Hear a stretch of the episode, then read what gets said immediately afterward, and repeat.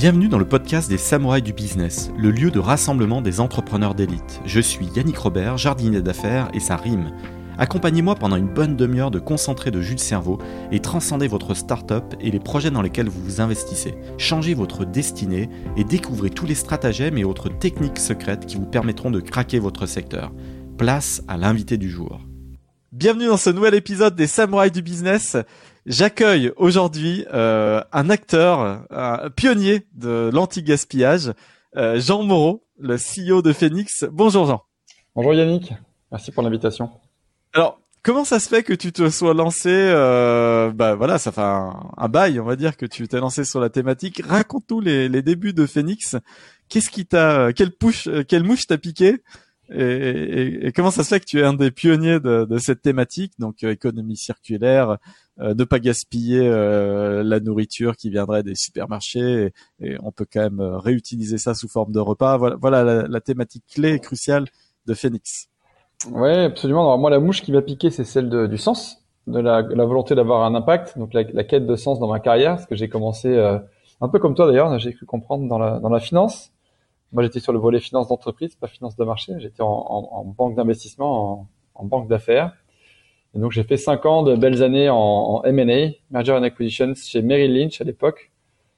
Tu, tu as fait euh, Sciences Po et l'ESSEC et, effectivement après, euh, boum, euh, la carrière euh, type. Ouais, carrière type. Je sais pas si elle est type. En tout cas, elle était assez exigeante et rock'n'roll, mais moi, je me suis bien éclaté quand même. Tu vois, j'ai fait donc effectivement, j'ai fait l'ESSEC en, en formation première. Et puis, euh, je me sentais pas, enfin, en tout cas, je voulais compléter mon parcours business par une coloration un peu plus intérêt général, utilité publique, euh, avoir une culture aussi euh, politique ou parapolitique. Donc, j'ai fait deux ans à Sciences Po en affaires publiques, ce qui était assez chouette. C'est quelque chose qu'on retrouve dans, dans, Phoenix, on y reviendra, mais tout ça quand même pour atterrir en 2007-2008 chez Merrill Lynch, donc au cœur du réacteur de l'économie traditionnelle capitaliste. donc, je crache, crache, pas dans la soupe. Hein. C'était une bonne formation. On est bien, bien traité, bien rémunéré, bien formé c'est assez méritocratique comme environnement, c'est ça le, le mérite oui, c'est très très très compétitif en fait, euh, c'est clair. Il y a des grades, euh, tout le monde, voilà, il y a des gens qui sont éliminés du, du process. C'est très très très sélectif à la base. Il y a des concours, euh, il y a des graduats de programme, il y a des trucs comme ça. En fait, c'est assez génial. As Moi j'ai bien aimé ça. Je trouve, tu vois, c'est beaucoup moins politique que certaines grosses organisations euh, françaises où il faut faire des ronds de jambes et tout. Là-bas, c'est up or out comme on dit. Donc soit t'es bon et t'es promu et on compte sur toi soit t'es pas bon et on te demande de partir sans trop de pincettes. Donc euh, non, c'était chouette, c'était chouette. Enfin, je c'est pas un modèle que je souhaite voir partout, mais en tout cas pour moi en début de carrière, c'était c'était assez challenging. C'était c'était j'ai passé des belles années. Donc euh, mais ce qui m'a donc j'ai tenu de jusqu'à 30 ans, 5 ans. Et puis ce qui m'a rattrapé, c'est ce que je disais tout à l'heure. Donc c'est euh, la volonté de quitte à bosser 100 heures ou 120 heures par semaine, ce qui était mon rythme à l'époque et ce qui est toujours plus ou moins mon rythme en tant qu'entrepreneur aujourd'hui j'avais l'envie profonde que ces, cette énergie-là et ces compétences, elles soient mises au service d'une cause un peu plus utile, un peu plus noble, et qui servent à, à make the world a better place, sans avoir la, prétention non plus de, réinventer la roue ou de, sauver la planète, mais en tout cas d'aller un peu moins vite dans le mur. Et, donc, euh, je voulais, je voulais bosser pour quelque chose qui, me rende fier, au-delà euh, du prestige du boulot, du caractère un peu stratégique que je pouvais avoir en banque d'affaires et des conditions matérielles. Et donc, euh, on a creusé plusieurs thématiques avec mon associé Baptiste. Et celle du gaspillage nous est assez vite apparue à la fois comme un, un bon terrain de jeu, parce qu'il y avait un gros marché, et puis un projet complet avec une, dimension sociale, puisqu'on redistribue les invendus à ceux qui en ont le plus besoin, les plus démunis, où on les revend à prix cassé sur notre application Phoenix euh, B2C. Il y a une dimension environnementale, puisque les produits ne sont plus détruits et donc on, sauve beaucoup de, de, de, tonnes de, CO, de tonnes de CO2 de l'émission. Et puis il y a un volant économique puisqu'on crée de la valeur pour euh, pour nos clients et qu'on a créé une boîte et non pas une asso. Donc on est on est très fier de de tout ça avec évidemment de la tech et du digital en transverse. Donc franchement c'est un projet et c'est ça qui en fait de la magie qui est, qui est très complet. Alors, comme on est écouté par d'autres entrepreneurs et que certains d'entre eux doivent être dans une période de transition, chercher un nouveau projet, pivoter, euh, voilà, euh, est-ce que je saute le pas pour telle ou telle euh, thématique? Quand tu dis on a brossé avec mon associé plusieurs thématiques, tu voulais prendre un angle qui ait du sens, qui ait de l'impact, mais vous avez regardé quoi comme type de, de projet différent? Eh bien, on regardait en fait tout ce qui avait un impact social ou environnemental. Donc, ça pouvait être autour de thématiques comme l'éducation, le bien vieillir, euh, la santé, la solidarité, le vivre ensemble. Euh, et puis, on, sait, a commencé à se dire que le monde du déchet, on n'était pas encore sur la monnaie, on était sur le déchet au sens large, était à la fois un peu poussiéreux, trusté par des gros gros acteurs en, en duopole, oligopole ou quasi monopole, tu vois des Suez, des Veolia, des Paprec pour ne pas les citer, et qui avait un modèle qui était très peu digitalisé, c'était beaucoup euh, de camions poubelles qui venaient collecter, qui mettaient ça dans des bennes, qui envoyaient ça en incinérateur, en enfouissement, des métiers très euh, avec beaucoup de capex, beaucoup d'investissements, d'actifs assez lourds derrière, des centres d'incinération, des centres d'enfouissement, des centres de, traitement de déchets. Et on avait l'intuition qu'il y avait deux choses. Premièrement, la place pour euh, disrupter, c'est un mot qui est devenu tarte à la crème, mais je l'emploie quand même pour euh, mettre un peu de tension concurrentielle dans cet écosystème et créer une autre vision euh, moins moins lourde et plus agile. Et puis que les gens n'avaient pas conscience qu'en fait il y avait de l'or dans leur poubelle et que les invendus c'était pas juste un centre de coûts et de contraintes, mais que ça pouvait euh, à la fois leur apporter de l'argent et aussi de l'image positive et puis euh, voilà, aller dans le sens de l'histoire qui est de la redistribution plutôt que, que de la destruction. Il y a encore plus tarte à la crème que le mot euh, disrupté. Il y a Bernard Henri Bernard Henri Lévy, mais ça c'est une autre blague. je, l'efface ceci. Euh, ton, ton, ton, aventure, comment elle démarre euh, très précisément, sachant que tu as quand même levé pas mal de fonds. Du coup, euh, euh, tu crées la boîte en 2014 dans un écosystème qui est pas si structuré, en tout cas qui est en cours de structuration. Moi, je suis, je suis, arrivé dans ce qu'on appelle la French Tech en 2010, mais alors je peux te dire que c'était encore pire, c'est-à-dire il y avait rien quoi il n'y avait pas beaucoup de fonds de, de VC, enfin pas plus que ça, euh, pas tout ce qu'on a aujourd'hui. Mais toi, en 2014, quel souvenir tu, tu en gardes? Au côté invest, côté euh, tout euh, Ouais, moi, ce que j'en, le, souvenir que j'en garde, c'est qu'en plus nous, on est dans ce que tu dis est très vrai. 2014, il y avait encore quelques incubateurs, mais il n'y avait pas encore toute la folie des, incubateurs, des The Family, des, de tout ce Et Station F. Station F, etc. Donc ça, ça a fait vachement bien. Euh, et donc nous, ce qu'on a vécu en particulier sur notre business, c'est qu'on était à la frontière entre euh, le monde des startups classiques, tech, traditionnels, et puis le monde de l'impact, de la RSE. Certains nous appelaient de l'association Phoenix, tu vois, ils nous confondaient avec un modèle euh, ONG non marchand. Et donc, on marchait un peu sur des œufs puisqu'on était à mi-chemin entre une boîte qui a de la croissance, de l'ambition et qui veut aller vite, mais en même temps qui est sur un sujet qui est pas familier, on vend pas un logiciel, enfin on vendait pas du, on n'était pas dans l'épure de ce que adorent les fonds, c'est-à-dire du SaaS B2B euh, avec euh, de la souscription, du récurrent. On n'était pas dans ce game-là, On, on, sortait un peu des clous. Et donc, euh, je pense que la, la, la, French Tech est en train de se structurer. Par contre, le monde de l'impact investing, de la finance responsable, de la finance solidaire, de la tech for good, on était vraiment au niveau zéro, voire moins l'infini. Et on a participé euh, modestement, mais à sa montée en puissance et, à, et au fait que maintenant ce soit un écosystème qui soit plus décomplexé, mieux structuré, avec plus de talents, plus de fonds. Donc ouais, ce que tu dis sur la French Tech, moi je le vois en miroir dans mon écosystème à moi, qui est celui de la tech for good, de l'impact positif et de la finance durable et, verte. Ton, ton, premier tour, donc en 2015, tu vas le chercher euh, notamment auprès de StarQuest Capital. Euh, C'était qui euh, je, je, je, connais bien euh, Emmanuel Godet. ouais.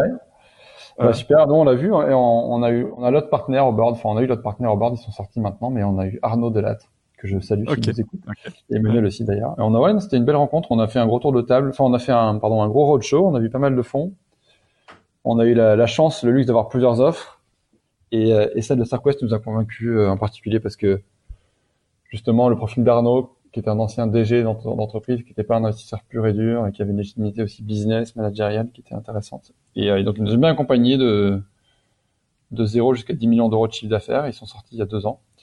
Et c'était un bon choix. StarQuest Capital.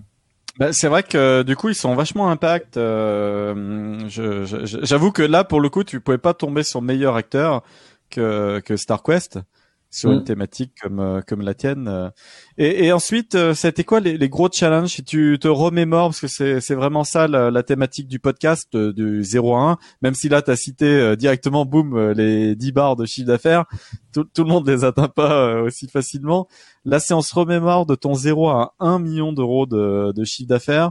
Ça prend combien de temps? Euh, Phoenix ressemble à quoi? À base de quel financement? Parce que c'était quand euh, le, ce temps de passage là très précis? J'imagine quand même après la levée avec StarQuest.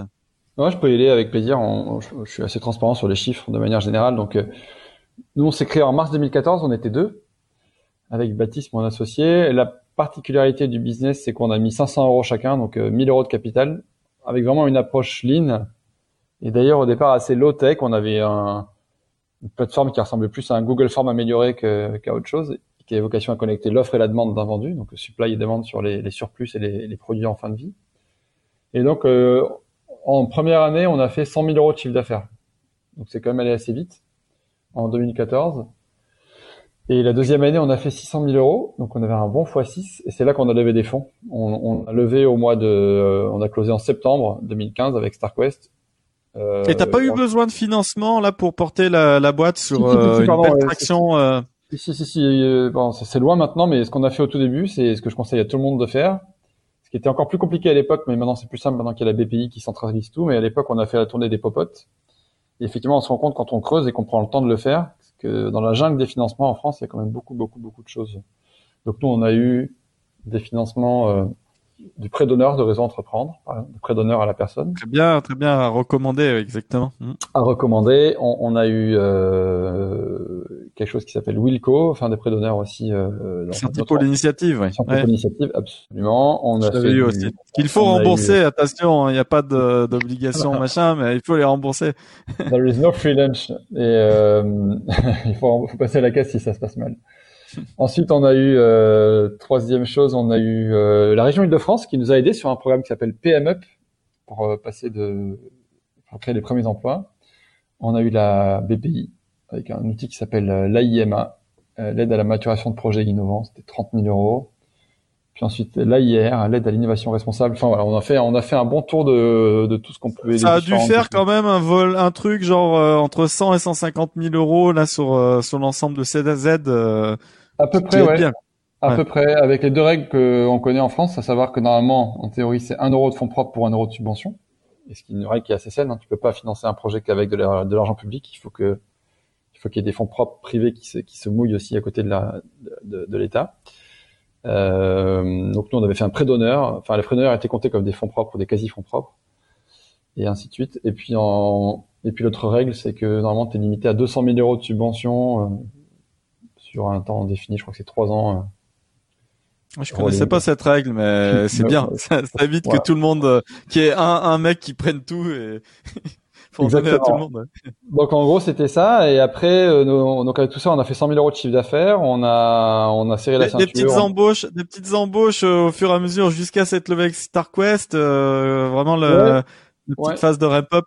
Quand même on peut même dire qu'on était sur la ligne jaune en mode filou mais pas pirate, c'est-à-dire qu'on flirtait avec la ligne jaune sans jamais la sans jamais la, croiser, mais bon, il y avait évidemment des stagiaires, probablement au-dessus du quota.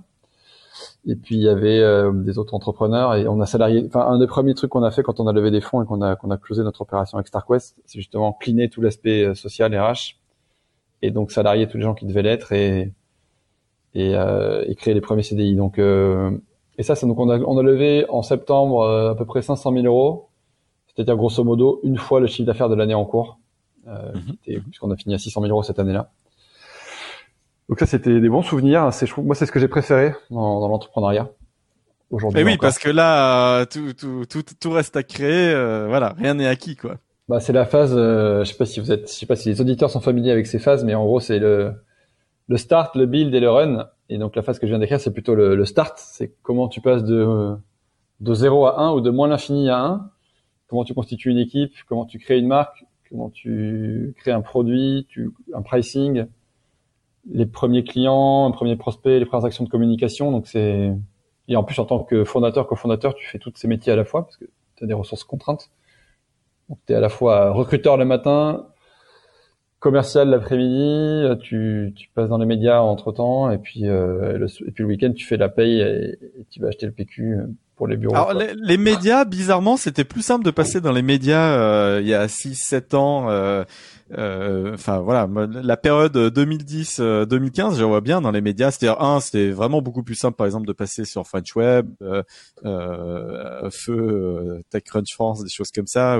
ah et mais ou même TF1 des choses comme ça. Ça, ça. ça, devient vraiment beaucoup plus dur pour le early stage je trouve là depuis trois ans de passer dans les médias. Les médias poussent les grosses levées de fonds, euh, des choses comme ça, mais, mais plus trop les démarrages de boîtes, des petits trucs. Euh. Ouais, c'est vrai, c'est vrai. Même si euh, pour apporter un regard un peu différent, moi je trouve qu'il y, y, a deux choses. Il y a déjà il y a de plus en plus de médias. Donc tu vois, t'as les BFM, t'as BFM TV, t'as BFM Business, t'as BFM Paris, donc euh, t'as as les Bismart, toutes, toutes les chaînes, un peu les néo chaînes. Où pour le coup, je trouve que c'est facile d'avoir un créneau. Ah oui, sur les néo chaînes, oui, je suis d'accord. Il y a plus d'offres que de que de demandes. Quoi. Enfin, ils sont en quête de, de contenu. Mais je suis d'accord que par contre, réussir à claquer un 20 heures de TF1 ou un Capital sur M6, c'est, ça reste le Graal.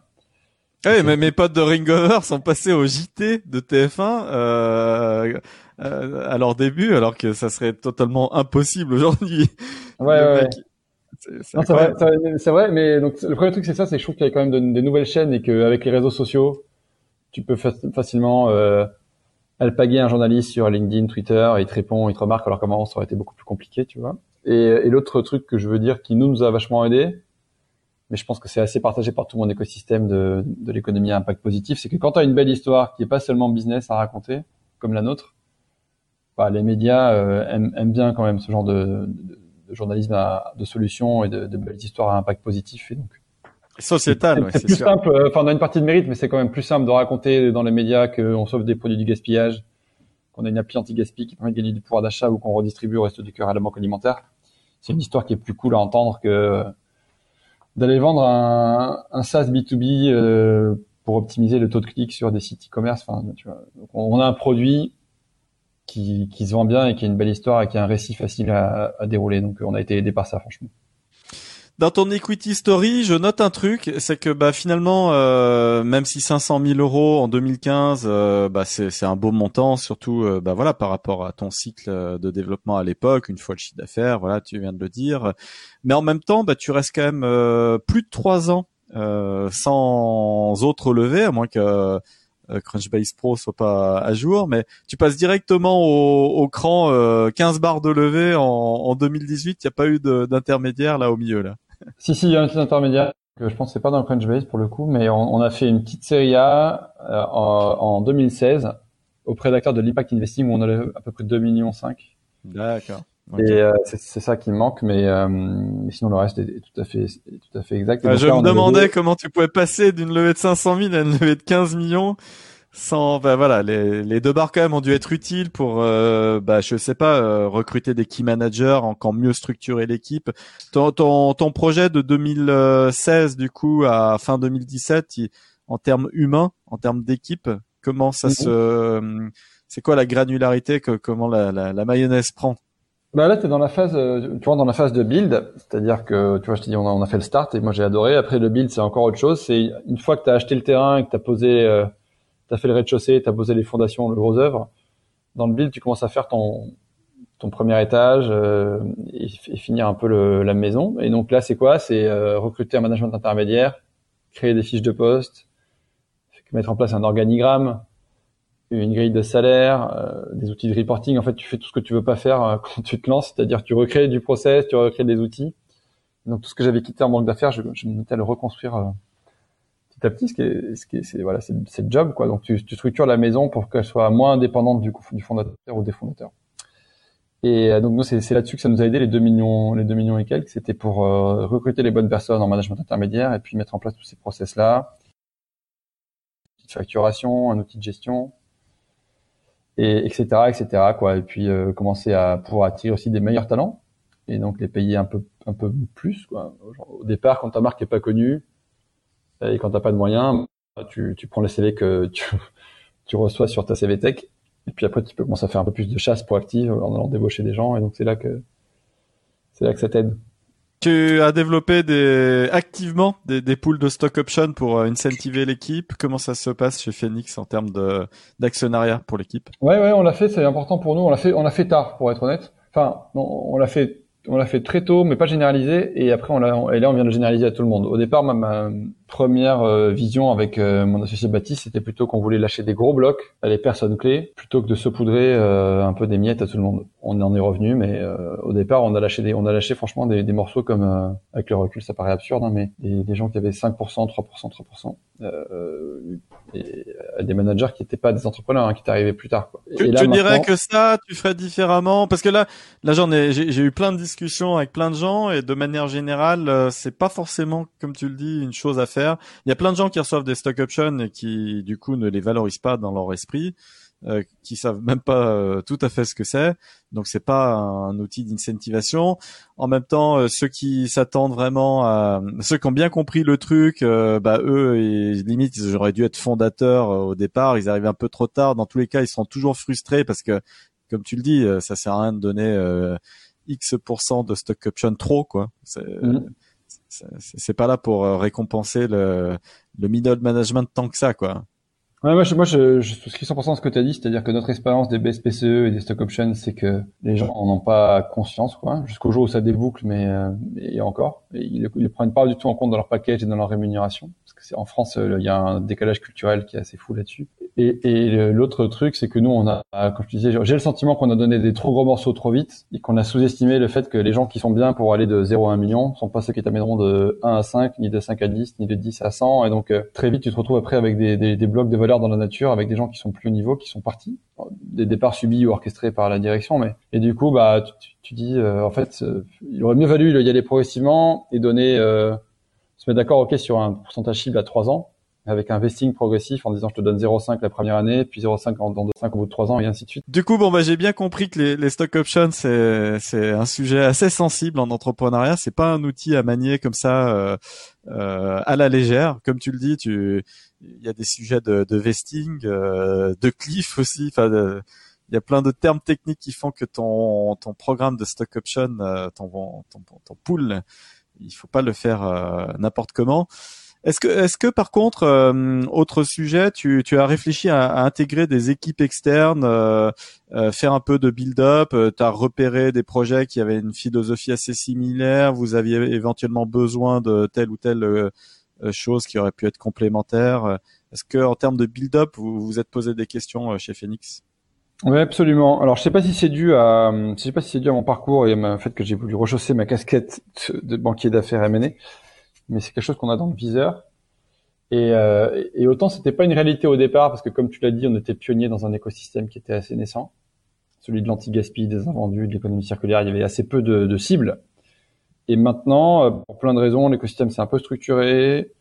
Le succès de, de, notre succès à nous, celui de certains de nos concurrents, ont, donné des idées à d'autres. Et donc, il commence à y avoir des, des copycats, des MeToo, à la fois en France et dans d'autres pays. Et, et, nous, on se positionne clairement en, consolidateur du marché ça nous intéresse. On a commencé à le faire. Donc, on a fait trois petites acquisitions historiques. Une première euh, en 2018, une boîte canadienne, mais gérée par un Français, qui est une application mobile euh, d'un vendu grand public. On a racheté. On a racheté une petite boîte qui s'appelle Graps aussi, qui faisait pareil, qui faisait de l'abonnement à des paniers légumes euh, moches hors calibre, qu'on a racheté pour 300 000 euros à peu près en 2018. Et puis plus récemment, on a acheté un concurrent espagnol, le numéro 2 du marché en, Espagne. Et on est très content de les avoir intégrés. Donc ça fait partie clairement de notre, notre façon de nous déployer la croissance externe. Est-ce que ça, tu dirais que bah, maintenant que l'équipe est bien structurée, euh, bah, c'est, c'est, ton nouveau rôle pour les, années à venir, cette partie euh, M&A et enfin, en fait, quel poids ça va avoir dans la stratégie euh, future de, de Phoenix? Un point, franchement, un point, un point important parce que quand on lance, là, là, on est dans la phase d'expansion euh, étranger, à l'étranger, notamment en Europe. Et donc, euh, quand on veut lancer un nouveau pays, je sais pas, on veut se lancer en Allemagne, en Italie, en Belgique, il y a toujours les, il y a les trois solutions hein, qui sont euh, make, or partner, or buy. Donc, soit tu fais euh, from scratch de zéro et tu lances, tu lances ton produit, ton équipe sur place. Soit tu partner avec un, avec un acteur existant, mais sans forcément le racheter, juste en faisant des joint ventures ou en faisant un partenariat commercial. C'est un truc sur lequel nous, on n'est pas très bon et sur lequel notre tour d'expérience est assez compliqué parce que bout d'un moment, les intérêts se désalignent et tu finis par être euh, de, de manière générale, j'ai que ce écho de ce genre de, de, choses. Et par contre, je t'encourage à écouter l'épisode que j'ai fait avec Wilfried, euh, Wilfried Granier, le fondateur de Super euh, Prof, qui lui l'a fait avec le troisième pilier, du coup, euh, rachat. Mais son expansion internationale, c'est des dizaines, des dizaines, des dizaines de rachats. Et, donc chaque fois qu'il ouvre un pays, il regarde justement quel est un peu le, le MeToo à, à, local à racheter. Et il le fait de manière hyper efficace. Impressionné de, sa capacité à faire ça. Bah nous c'est plutôt le c'est plutôt la direction qu'on prend et le play qu'on va suivre donc on nous on élimine le partenaire pour plein de raisons le make on le fait de temps en temps mais on est assez euh, motivé pour Dubaï parce qu'on en a les moyens financiers et parce qu'on a l'appétit aussi pour consolider et se poser en un peu au-dessus de la mêlée et devenir un acteur qui prend la main euh, sur toutes les petites boîtes émergentes. Ce côté make, euh, vu toutes les interviews que j'ai faites et, et, vu tous les échecs que j'ai vus à l'international, je me dis que je ne sais pas si on a vraiment la culture en tant que Français de débarquer. Je sais pas, on a toujours eu un problème genre de, de conquête. À un moment donné, ça se retourne contre nous aucune référence à, à Bonaparte et, et, au napoléonisme, mais je sais pas, il y a un truc genre on débarque et puis tout d'un coup, euh, boum, on nous coupe les pattes, euh, on devient l'ennemi. Euh, c'est dur pour un Français de débarquer dans, dans un autre pays. Et donc à la limite, vaut mieux le faire en, en mode M&A, comme ça, bah voilà, l'équipe en place éventuellement reste, et, et, puis ça sert de, de cheval de Troie, c'est plus efficace. Ouais, t'as raison, t'as raison. Hein. Bah, je, je c'est juste mon expérience qui parle et aussi une super euh, à l'époque où il y avait encore des, des conférences euh, à l'événement big de de, bah, de la BPI. Hein. Et, et, là, là, il y avait une conférence avec Jean-David Chamboredon, plein de CEO justement euh, qui parlaient de leur expérience comme ça, euh, comment ils ont débarqué à l'international. Beaucoup euh, s'étaient frottés à l'Allemagne et c'était mais manger mais des murs. Le, là, là, tu es le 77e CEO que j'interview, euh, mais tous ceux qui m'ont raconté leur expérience en Allemagne se sont cassés les dents sur l'Allemagne. Point. En, mode make, on y va, on replie les goals et on a perdu entre 3 et euh, 6, 7 millions d'euros. Donc ça, ça fait mal. Quoi. Non, mais ça, j'en suis bien conscient. Hein. Et en plus, euh, nous, on se disait la même chose. Enfin, nous, on se disait, euh, bon, on a un atout quand même, c'est que nos clients, c'est des retailers et les distributeurs français, ils sont puissants. Et donc, euh, comme on a une bonne relation avec Carrefour, avec Casino, etc., ils vont pouvoir, ou Auchan, ils vont pouvoir nous porter dans leur valise et nous aider à ouvrir intelligemment l'Espagne, l'Italie, la Belgique. en fait, on s'aperçoit que c'est relativement faux parce que bah, un, enfin même un, je sais pas, un Carrefour, c'est pas la même équipe en Espagne, et toi ton équipe c'est pas la même. Il faut rebâtir de la confiance, il faut rebâtir, euh, euh faut, faut adapter le produit au système local. Donc euh, c'est pas aussi simple que ça, quoi. C'est pas plug and play et c'est pas, euh, on déroule pas la bobine avec un grand compte qu'on connaît en France avec qui ça roule. Il faut, il faut quand même quasiment, c'est comme du réamorçage à chaque fois. En tout cas, moi c'est mon expérience. Il n'y a pas trop d'économie d'échelle à, l'étranger. Tu repars de zéro et faut faire le bon casting et refaire une phase de conquête commerciale à l'ancienne. Tu, tu, parles de grands groupes mondiaux. Euh, j'ai vu que tu t'es rapproché de Danone, donc avec euh, son fonds Manifesto euh, Venture. Est-ce que tu peux nous en dire plus de, de cette opération? Qu'est-ce qui s'est passé? Et, quel est l'objectif? Oui, bien sûr. Alors euh, Danone, en fait, ils sont venus nous voir dans la, dans la foulée de la levée de fonds que tu as décrite de 15 millions d'euros. Et pour tout te dire, ils sont venus voir le soir même de l'annonce. J'avais fait l'annonce de, notre levée de fonds à un événement que tu, que tu suis peut-être, qui est le David avec Goliath, qui est un événement qui est créé par Bain et le, le cabinet de conseil en strat Bain et puis Raise qui récompense la meilleure alliance entre une startup et un grand groupe. Donc nous, on avait été récompensé pour notre alliance avec euh, avec Carrefour. Et j'ai annoncé ce soir-là qu'on levait 15 millions d'euros. Et puis il y avait euh, un des un des boss du fonds Danone dans la, dans la salle. Il est venu me voir en me disant bon, on adorerait investir chez vous. Je dis bah c'est trop tard parce qu'on vient d'annoncer. donc euh, le fond le, le round est closé. Et puis il nous a on a quand même gardé un canal de communication. On s'est tenu au courant euh, de l'évolution des chiffres tous les trimestres. Et puis, ils ont poussé, ils ont poussé. On a, on a, fini par convaincre mon board que ça valait le coup de leur faire une place. Et donc, ils sont rentrés il y a un an, au premier trimestre 2020. Et pour nous, ça, il y avait trois choses. Bon, évidemment, l'apport en numéraire, en cash, qui est jamais négligeable, surtout euh, quand on attaquait une phase de, de, de confinement et d'incertitude.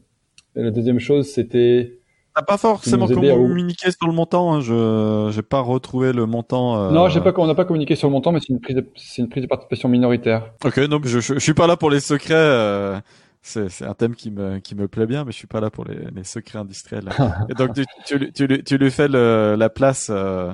Effectivement, il rentre en février 2020, ça commence à, à puer sévère en, en février. ouais, euh, et, et, donc, euh, donc il y a l'apport en numéraire, il y a surtout le fait qu'il nous aide à ouvrir une nouvelle verticale qui est celle des industriels agroalimentaires. Et donc nous, depuis 5-6 ans, on était très focus sur la distribution. Tu vois, les hypermarchés Leclerc, les supermarchés euh, Super U, Intermarché, etc. Et puis les petites surfaces de proximité comme un, Daily Modop, un Carrefour City ou un, un Bio C'est Bon. Et avec Danone, on a ouvert une nouvelle verticale de business qui est le gaspillage, non plus au niveau des distributeurs, mais en amont de la chaîne, chez les industriels euh, et chez les usines, les, producteurs, les transformateurs. Et, euh, et, en fait, on a construit avec eux une offre dédiée à, tous les gens qui, non pas qui distribuent, mais qui confectionnent des produits et qui les, qui les après les transportent et les mettent en rayon. Et, en amont de en amont de en amont, euh, est-ce que euh, Phoenix pousse en termes de lobbying Toi, Jean, à titre personnel, euh, au niveau politique, j'ai l'impression qu'il y a quand même un certain nombre de réglementations en place qui sont euh, bon protectrices, mais en même temps un peu trop. tu vois les, les, dates limites de consommation, bon, bah pour certains produits, elles peuvent techniquement quand même être allongées significativement, sans grand danger particulier. Il y a un certain nombre de choses qui créent des gaspillages parce que bah, il y a des obligations euh, de liquider le produit des, des étals. En termes de lobbying euh, politique, c'est euh, tu œuvres à quoi en fait? Alors nous, on, on fait un travail d'influence. Ça c'est clair. On a été. alors il y a, y, a, y a ce que tu dis effectivement. Il y a à la fois des contraintes un peu absurdes parfois et puis en même temps, en France, il y a un cadre euh, réglementaire et, et fiscal, législatif qui est très favorable à la lutte anti-gaspillage, pour, pour dire aussi des choses euh, positives. À savoir qu'il y, y, a deux choses. Il y a une carotte et un bâton. La carotte, c'est que le don d'un vendu est, est, récompensé par une défiscalisation.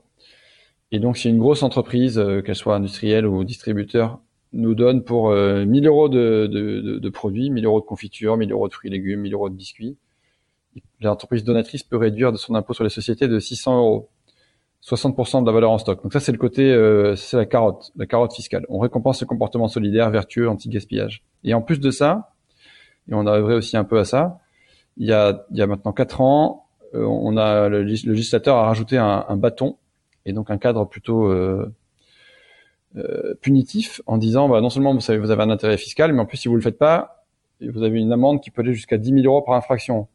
Et donc c'est la loi anti-gaspillage qui a interdit la destruction des produits dans les surfaces de vente de 400 mètres carrés et plus, sous peine de euh, 10 000 euros d'amende par infraction constatée. Donc voilà, on, on, joue avec ces deux leviers, on récompense et on a la part du gendarme, et puis euh, et ça marche pas mal. Et donc oui, il y a tout un travail. J'imagine que du coup les choses euh, changent quoi à partir de ce moment-là. Ouais, ça bouge, ça bouge, ça bouge. Il y a ça qui fait bouger. Il y a la pression médiatique, sociétale. Euh, et, et, toutes les émissions de, de, télé, les sorties presse, les réseaux sociaux, avec des photos des poubelles, des photos du scandale du gaspillage, des photos. Euh, Disons qu'avant, on n'avait pas tellement confiance, euh, conscience de ça. De, si, je sais pas, si on se reprojette 15 euh, ans en avance, on, on sait pas trop. C'est pas un sujet qui, qui, comme tu le dis, est abordé par les médias. Bon, ça, ça existe de manière massive, mais c'est caché, quoi. C'est clair. Et, donc ça, ça a joué pour nous. C'est une attente des consommateurs aussi.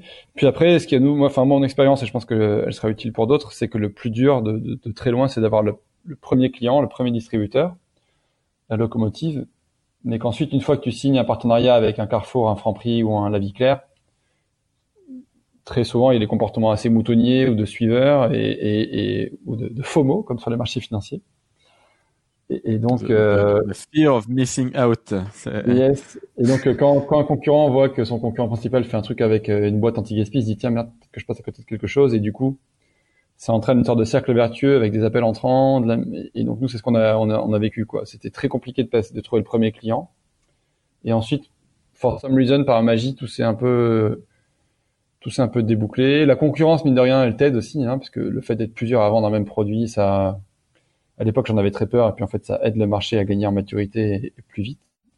Et, et, donc tout ça fait qu'on a eu un vent dans le dos qui était favorable et qu'on est allé assez vite finalement.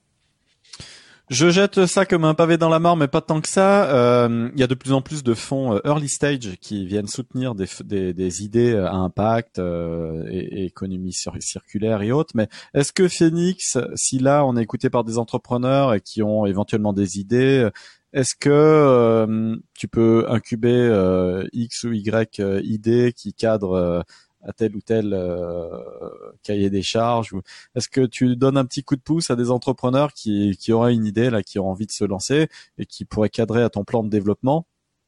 Ouais, on le fait. On le fait. Mon associé est très très intéressé par ça, par le, tout ce qui est mentorat, startup studio. Donc, du moment que c'est pas du défocus et que ça rentre dans une ligne de produit qui est euh, dans notre champ de vision, on, le fait volontiers avec plaisir. Dans, dans ton duo avec ton associé, c'était qui le, le, plus créatif des deux? C'était lui.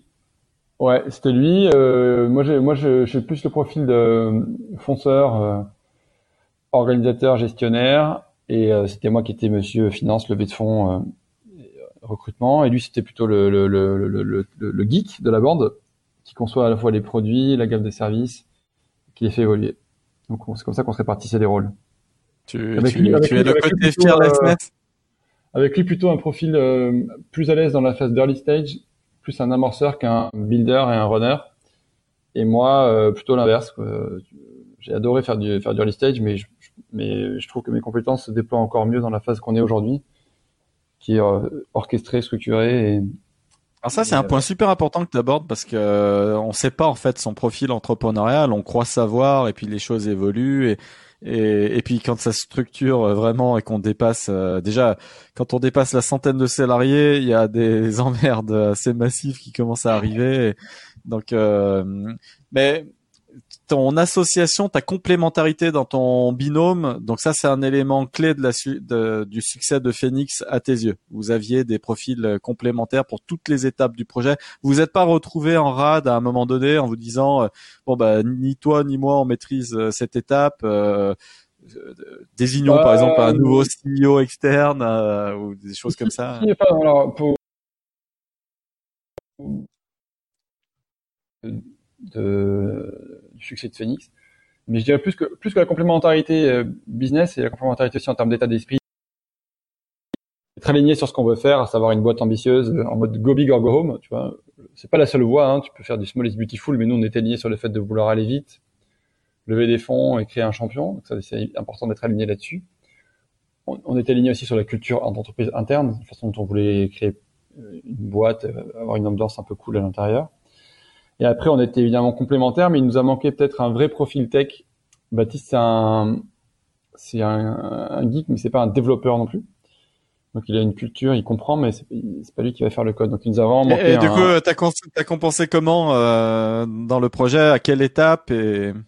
Eh ben au départ, on a fait euh, ce qu'on appelle de l'IT for equity. Donc on a outsourcé le développement de notre euh, prototype et notre V0, V1 à, à, une agence web. On a fait une sorte d'appel d'offres euh, où on a consulté plusieurs agences il y en a une qui a, qui a, qui a voulu y aller et qui a dit bah moi je vous le fais et, et on les a choisis. On peut peut-être citer son nom, c'est un bon deal, euh, voilà, de l'IT for Equity, c'est ça semble cool. Hein ouais, elle s'appelle Square IT Service et euh, ils sont basés à Agnières en Ile-de-France et donc ils ont fait pour nous le, les premières briques du projet et en échange de parts au capital qu'ils ont euh, qu'ils ont euh, reçu dans la cadre de la première levée de fonds avec StarQuest. Il y a eu apport en nature de la plateforme, apport en numéraire par euh, par StarQuest et, euh, et, en un seul round. Et sans que la plateforme te coûte, je veux dire, t'as pas eu un coût euh, mensuel, un, un fee euh... Ok. Non, c'était que du, c'était que de l'apport en nature, enfin que, que de l'IT contre départ, et, euh, et après on a eu un contrat de maintenance pendant un an, euh, et puis après on a, on a réinternalisé la compétence technique une fois qu'on avait un CTO en interne.